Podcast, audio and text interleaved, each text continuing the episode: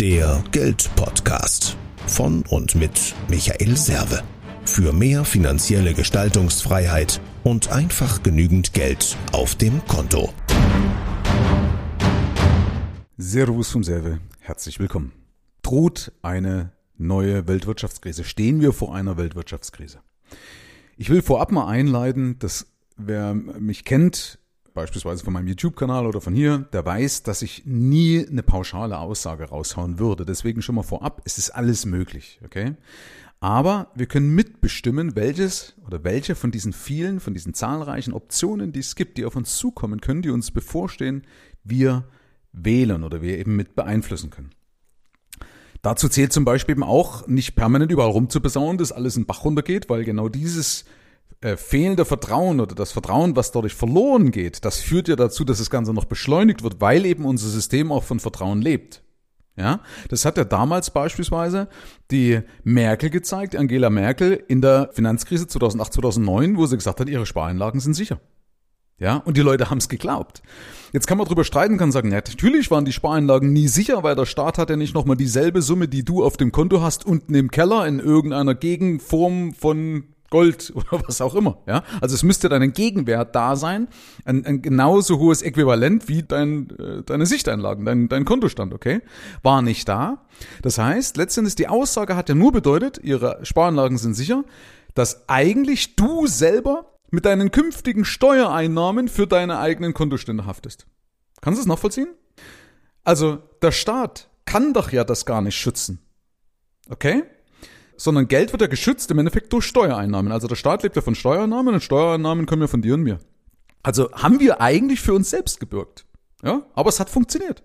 Ja, genauso nicht wie der Förster den Wald beschützt, sondern die Angst vom Förster hat hier das in, im Gegenstück, ja, hat es eben funktioniert, weil Frau Merkel sich von hingestellt hat und gesagt, ihre Einlagen sind sicher und da war eben das Vertrauen hoch und damit haben die Leute geglaubt. Und damit wiederum hat sie alles richtig gemacht. Einverstanden? Sie hat mit dieser Aussage Ruhe reingebracht. So, jetzt muss man allerdings aufpassen, in der heutigen Zeit beispielsweise wird es mir zu heiß, wenn Politiker zu sehr beschwichtigen. Also immer dann, wenn sie sagen, ah, ist alles gut, also wir, wir werden keine Entlassungen sehen.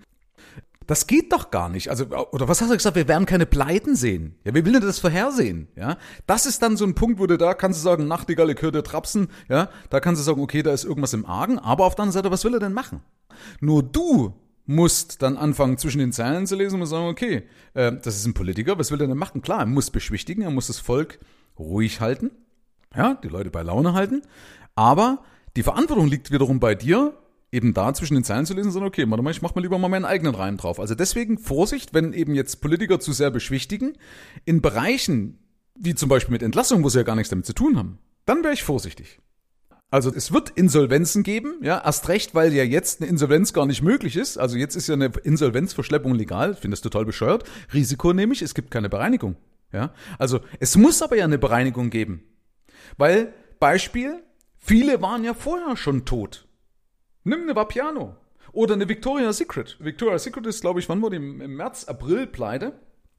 Die hatten aber ja, glaube ich, so ein MeToo-Problem gehabt. Ja, da gab es ja sexuelle Übergriffe auf die Models, ja, und dass das natürlich in den heutigen Zeiten gerade nicht so gut ankam. Auf jeden Fall hatten die vorher schon Probleme. Ja, also Corona war eigentlich nicht der, der Auslöser, sondern das war vielleicht der Tropfen, der das fast zum Überlaufen gebracht hat, oder ein willkommenes Ereignis, womit ich praktisch als, als Firmenchef die Schuld dann nach außen geben kann. Okay, das nennt sich ja oft auch dieser Big Bath-Effekt, vielleicht hast du schon mal gehört. Also Big Bath-Effekt, also wenn so ein, praktisch so ein Schwapp kommt von einem, von einem Wasser, weil du zum Beispiel in, in Bilanzen kannst du verschönigen, ja, oder beschönigen. Ähm, dann kannst du irgendwann diese Bombe platzen lassen, zum Beispiel, wenn so ein Ereignis kommt, wie damals Anschlag aufs World Trade Center in New York oder eben äh, jetzt beispielsweise der Coronavirus oder das Coronavirus, okay? Und viele Firmen zum Beispiel, auch äh, Automobilindustrie, oder Banken haben ihre Hausaufgaben nicht gemacht. Also Deutschland hat einiges verloren in der Innovation, hat sich also einfach mal auf Dieselverbrenner verlassen und hat dann auch noch zugelassen, dass wir uns diese Technik, diese Effizienz, ich will jetzt hier nicht klugscheißen und bin kein, kein Ingenieur, aber wir haben uns das wirklich bereitwillig kaputt machen lassen. War schon sehr verwundert. Aber mal mein Bereich, wo ich mich auskenne, beispielsweise von Banken, die haben ja ihre Hausaufgaben nicht gemacht. Vom Geschäft her, von wie sie sich also vom Geschäft aufstellen, aber auch von der EDV.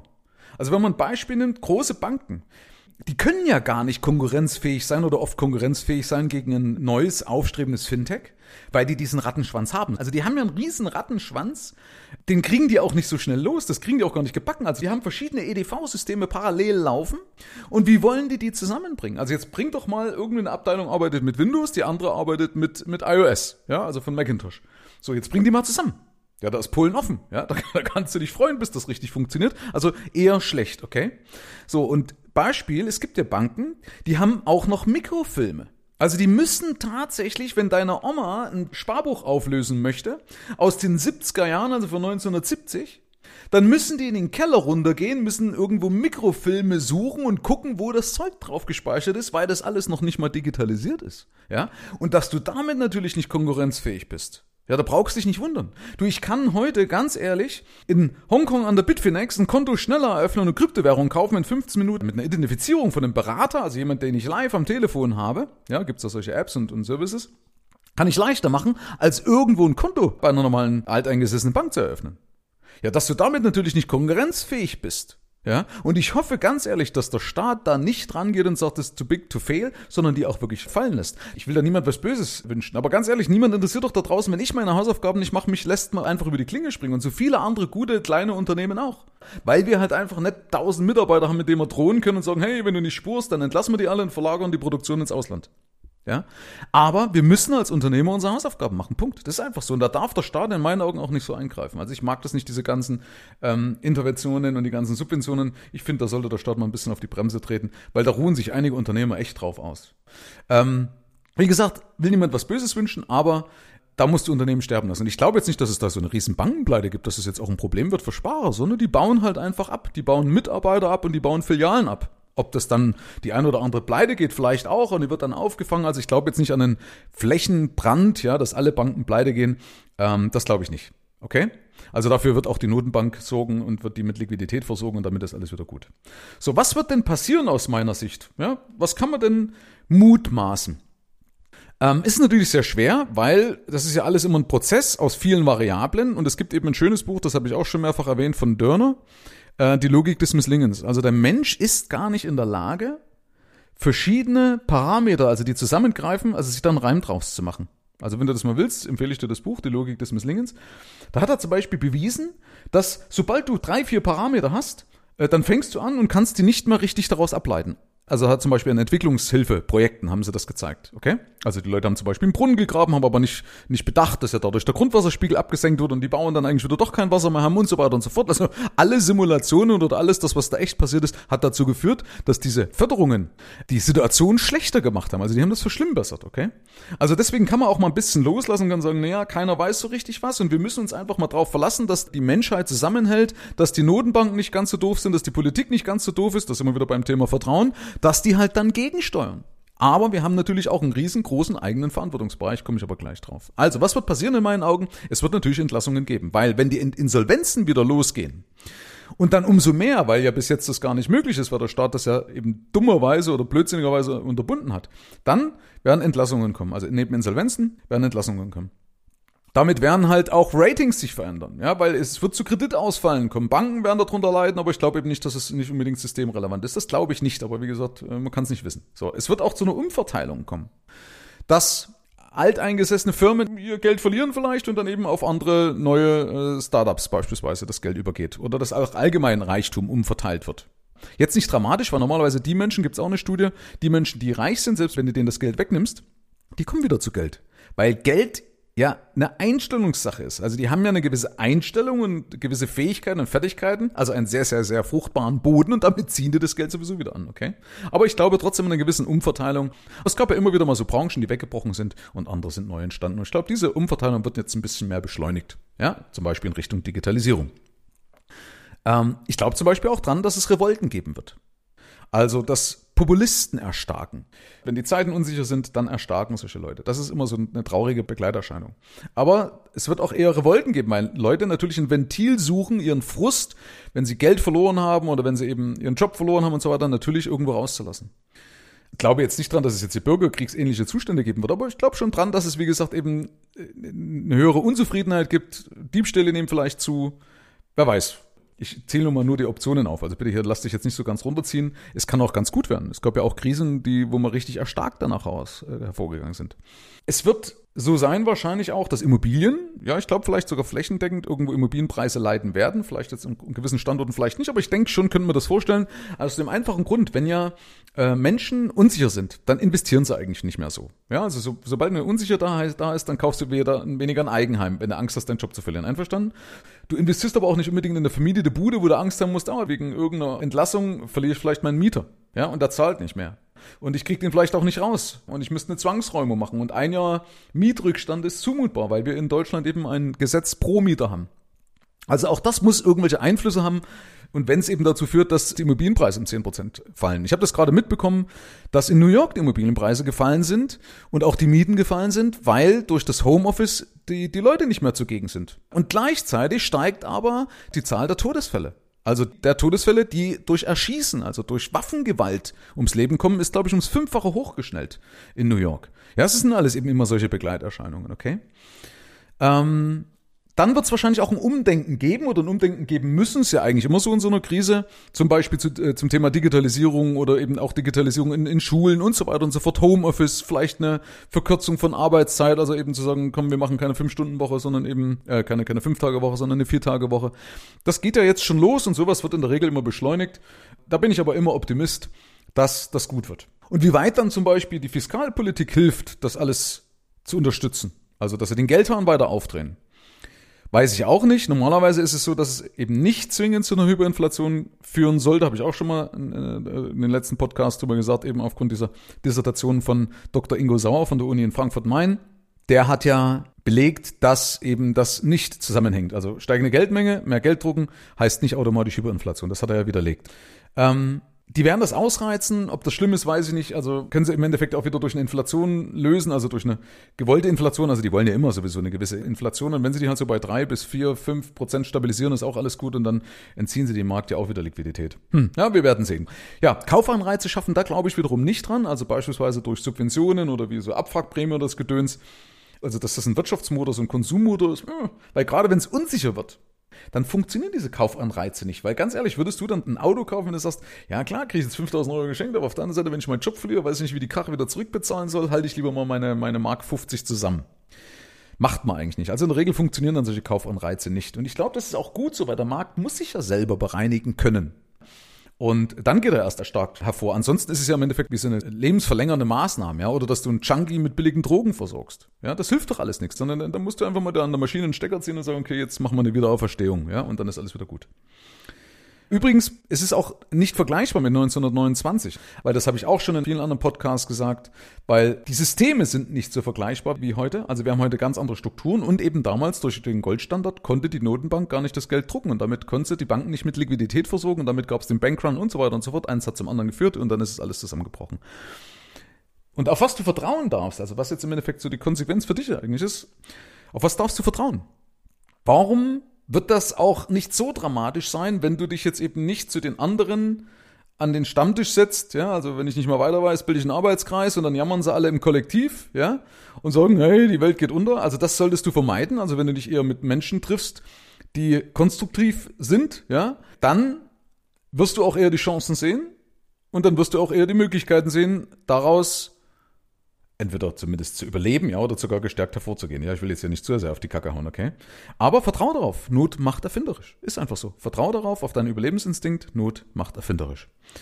Und genauso ist es auch, dass du halt die Cash-Positionen in meinen Augen, ich weiß, dass da viele andere anderer Meinung sind, aber ich würde die Cash-Positionen höher halten. Weil solange es noch keine Hyperinflation gibt, warum sollte ich die Cash-Position nicht höher halten?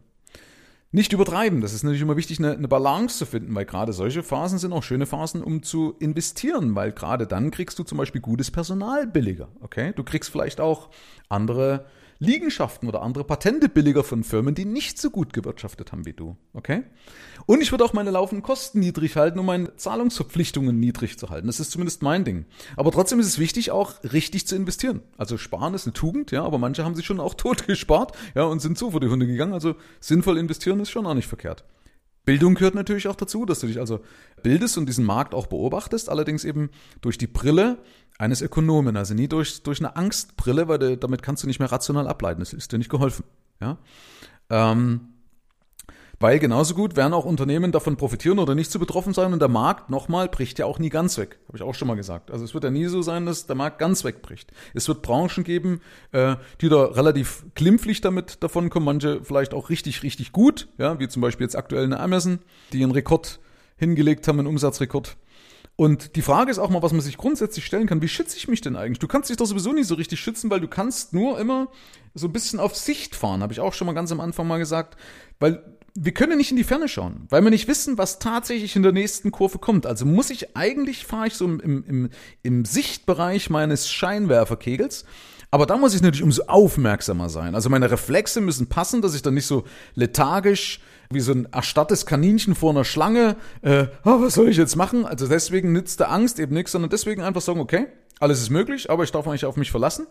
Äh, wir leben in einem modernen Zeitalter, wir werden ja nicht verhungern. Ähm, ich suche jetzt einfach die Chancen, okay? Bring deinen Fokus da drauf, schau, dass dein Vertrieb passt und so weiter. Und ich bin davon überzeugt, du brauchst eine gewisse Coolness. Deswegen würde ich dir empfehlen, bleib in deinen Anlagen drin, nimm vielleicht mal einen Teil raus, mach mal eine Teilsicherung, aber solange du deine Firma im Griff hast, deine Einnahmen dort sprudeln, also dort das Hauptaugenmerk drauf richten, okay? Und du Cash hast, um zum Beispiel die, diese Anlagen, wenn sie selbst, wenn sie fallen, und das wird auch passieren zwischendrin, ähm, dass du das aussitzen kannst, dass du im Notfall nicht ran musst, ja? dafür ist der Cash wichtig. Dann kannst du es auch aussitzen. Aber ich werde mich trotzdem mit Investitionen als Unternehmer in den Kapitalmarkt eher zurückhalten halten, weil ich lieber, ganz ehrlich, in solchen Phasen lieber in meine Firma investiere. Ja, also mir wäre das jetzt zu heiß zu sagen zu, oder zu hoffen, ah, vielleicht habe ich einen guten Einstiegszeitpunkt jetzt in irgendwelche antizyklischen Werte, ja, wie Nahrungsmittel oder vielleicht sogar Energiesektor, was weiß ich, will jetzt hier nicht klugscheißern. Also ich habe keinen Trading-Kanal, sondern ich stehe ja dafür, dass es einfach ist. Und Einfacher ist das, wenn du dich auf jeden Fall auf deine Firma konzentrierst, dass du eine Marktbeobachtung machst und sagst, okay, wenn Geld übrig bleibt, dann halte ich das Cash oder steckst in meine Firma. Und wenn dann nochmal was übrig bleibt, weil ich wirklich nicht mehr weiß, wo ich es hin, oder sinnvoll, Achtung, sinnvoll hinstecken soll, dann kann ich meinetwegen in den Kapitalmarkt gehen, beispielsweise in Aktien. Ich halte eben nicht viel von Immobilien, weil ich zu viel an einem Standort, zu viel Kapital binde und das eben noch immobil ist, also nicht beweglich. Ich kann es nicht einfach schnell wieder zu Geld machen. Ja, das ist nicht so einfach und es kann eben auch sein, dass der Mieter mir doch nicht das Haus abzahlt, weil er halt einfach auch ein privates Problem hat, vor der Entlassung steht oder schon bereits entlassen worden ist und ich krieg ihn nicht raus oder muss sogar noch eine Räumungsklage machen und das aber auch erst nach einer ganzen Zeit, weil der eben nicht ganz so blöd ist und Zahlungswille zeigt. Ja, ich schweife hier leider wieder ab. Aber das ist so ein Ding, ich hege da echte Zweifel. Und deswegen bitte halt es einfach, konzentriere dich auf dein Business. Okay? Steck dort deine Energie, steck dort deine Kohle rein, halt dir eine Cash-Reserve, eine ausbalancierte Cash-Reserve, das bitte auch bar zu Hause. Ähm, und ich habe ja auch mit dem Gold, wenn du magst, schau da hör mal in Gold rein. Ich finde das eine sehr, sehr gute Beimischung, aber das wird im Notfall sowieso nicht den Arsch retten, sondern im Notfall bist du derjenige, der dir den Arsch retten wird. Herzlichen Dank fürs Rein und Hinhören. Ab hier liegt's an dir. Bis zur nächsten Folge. Dein Michael Serve.